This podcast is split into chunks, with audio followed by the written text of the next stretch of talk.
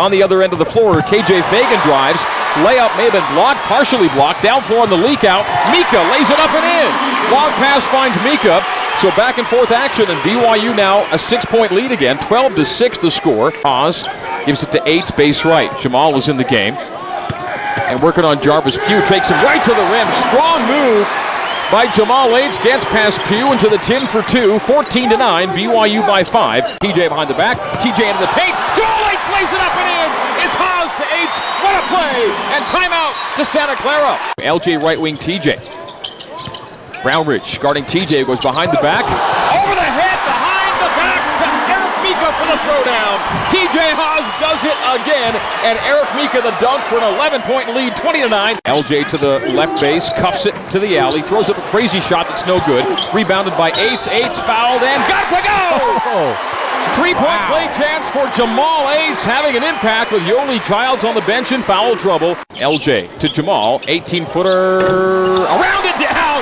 Jamal Aytes. Come to play today.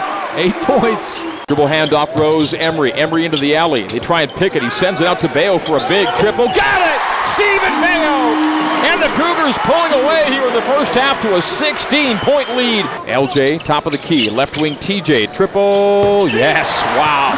That's 25 footer for TJ, and the Cougar lead 22 50 to 28. Left wing Haws. Haws gets a high pick Mika. Eric rolls off it as TJ takes a 26 foot 3 and sticks it. And sticks it straight away. TJ straight away gets picked up up top, cuffs it, hands over the shoulder, no look. It goes to Childs off a deflection.